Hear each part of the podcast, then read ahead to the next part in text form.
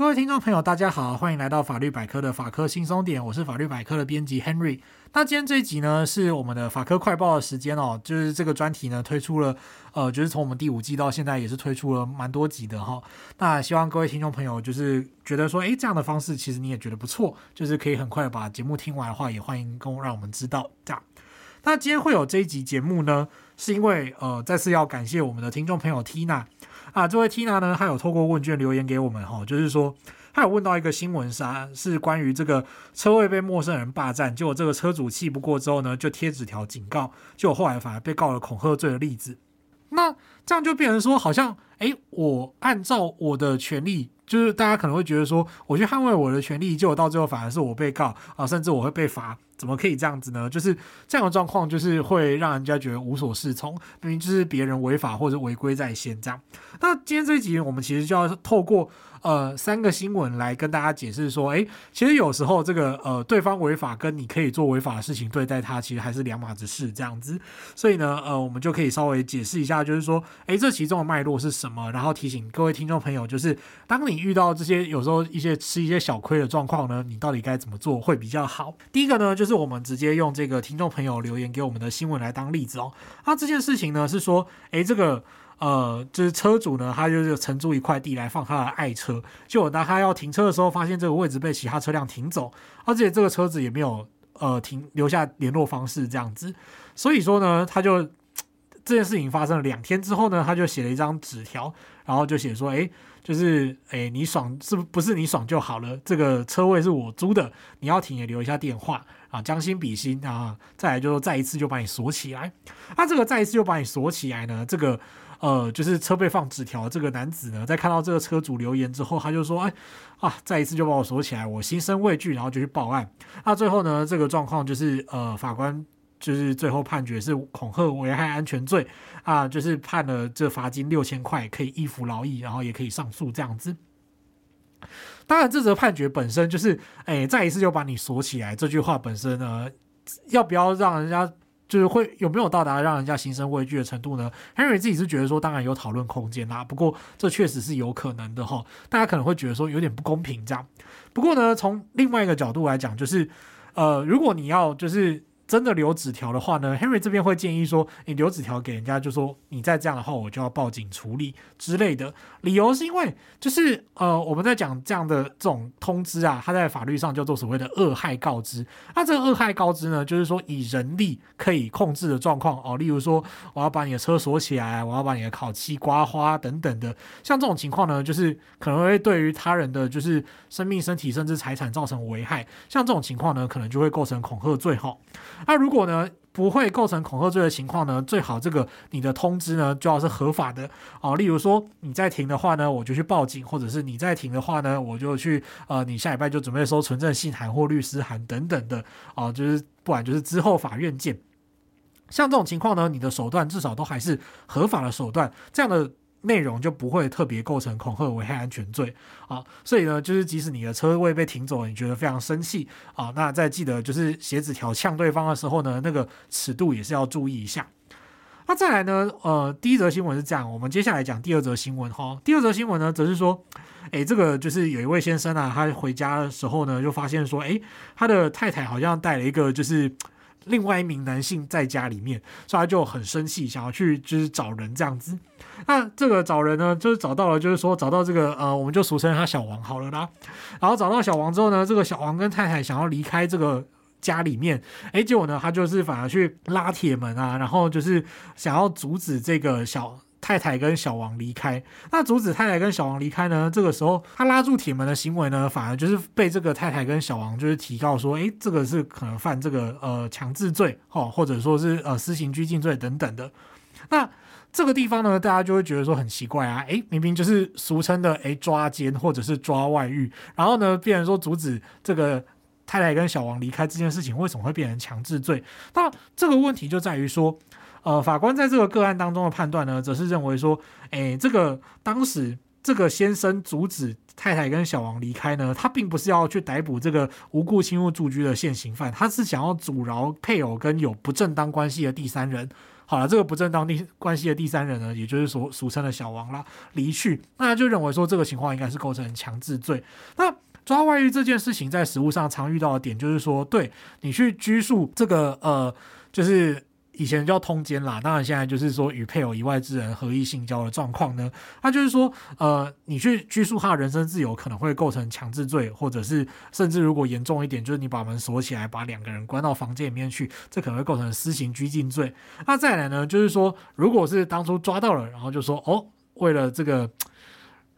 你们就要拿一点钱出来，就是。消消消消业障这样子，所以呢，就要求对方说签下大笔金钱的本票。这种情况呢，在实务上则可能另外构成所谓的重利罪哦。就是如果你就是那个钱就是大开口非常非常高的话呢，这可能会有重利罪的问题。那重点就在于说，收集外遇搜证这件事情呢，就像我们之前在呃其他搜证节目里面讲过的一样，就是外遇搜证这件事情本身，它确实有它的难度哦。例如说。你要透过偷看他人的手机啊，偷看他人的笔记本啊，这种事情来，呃，才能够收到这种很私密的证据。那这个在法律上就已经有点问题了。虽然虽然说是有一些争议啦，这样。那如果说你再更极端一点，就是像刚刚讲的，就是哦，瓮中捉鳖这种情况呢，其实就是可能会有手段更加强烈的问题，然后跟跟拘束他人的人身自由。所以像这种。呃，这位先生如果发现说，诶，我今天提早回家，发现我家里面好像有别人，然后我家的车库有停另外一台车，这种状况呢，呃，如果你真的就是觉得很紧张、很怀疑的话呢，建议也是可以先报警。虽然说警察是真的非常辛苦，没有错哈，不过在这种情况下呢，还是有可能就是来报警处理啊，因为如果你就是自己私自的，就是。去产生跟这个对方产生肢体冲突的话呢，一来就是说，诶，你的人身安全可能自己也会有一些危险这样子。那另外一方面则是说，呃，强制禁止他人不能离开，限制他人人身自由这件事情，也是有可能在个案当中构成强制罪的空间哦。所以这个部分就是说，其实我们从这两个例子来看，就是。虽然最后可能判决的刑度不是那么高，但是呢，你还是有可能会被处罚。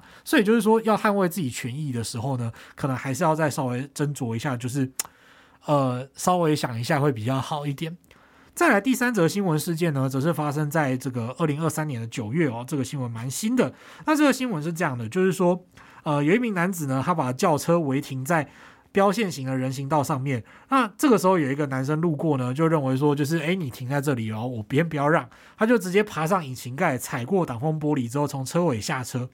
那这个时候就双方就是爆发激烈口角啊，并且报警。那这个时候呢，就是这个违停车主呢就认为说，你居然就是踩我的车，这样很过分。那这个直接走过去的人呢，则是说就是呃不不就不管嘛，就是直接爬上引擎盖踩挡风玻璃，就说诶，你车子不应该挡在这里，而且呢我右右脚还不慎扭伤了，所以我要告你伤害罪之类的。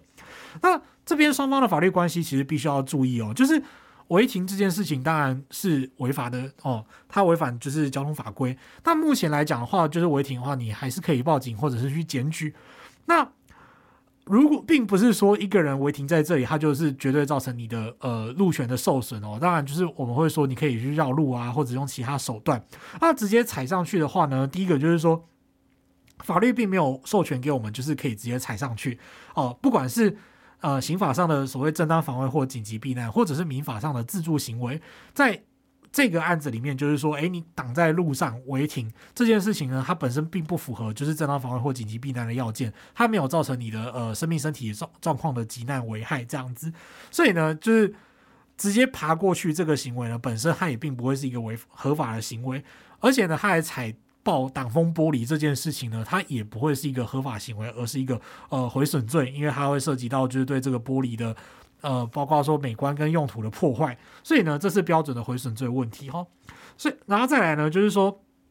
这个爬车过去的人说，哎，就是我。从你的车下去之后，反而我的脚还扭伤。那这个脚扭伤这件事情呢，基本上就是一个算是他自己的选择，就是说，你今天不爬的话呢，你不会自己去扭伤吗？那并不是说，诶，这个违停的人去刻意去驾车去撞，然后把他的呃让他的脚受伤之类的。所以这个扭伤这件事情要去向这个违停车主求偿呢，可能也是一个呃有点困难的问题哦。更不要说是就是有过失伤害的问题。我想这个部分呢，并不会有过失伤害的问题。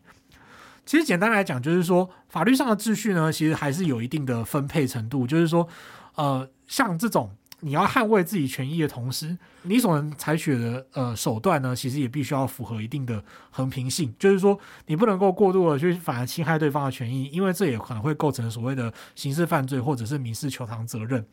那所以这这件事情呢，就是除非像是符合我们法律上所谓的正当防卫或是紧急避难，包括刑法跟民法的法秩序都有这种正当防卫跟紧急避难的状况哦。那呃，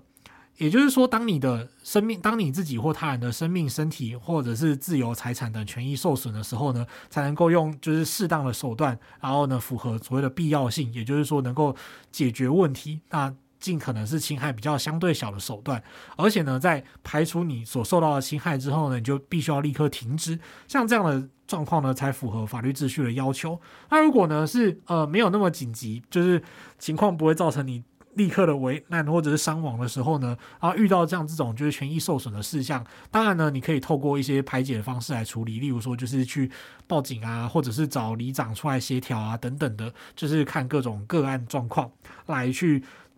选择适当的举动，好，所以最好呢就是不要自己来，因为自己来的话，通常有时候可能会下手不知轻重，那就会造成一些呃，其实造成自己也会有一些呃法律责任的问题发生，哈。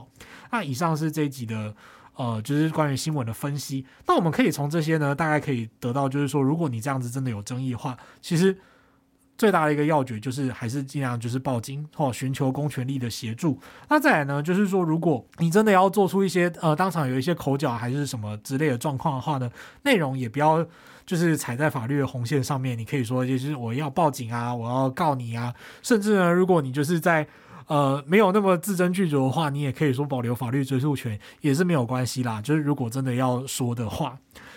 那当然，就是如果听过听过法科轻松点之后呢，你就可以说，诶，你不会再说法律追诉权了，你就会说，诶，我要去提告啊，或者是说下礼拜准备收存证信函等等的这些内容哈。那这些内容原则上是不会有特别问题的啊，欢迎各位听众朋友就是把它学起来这样子。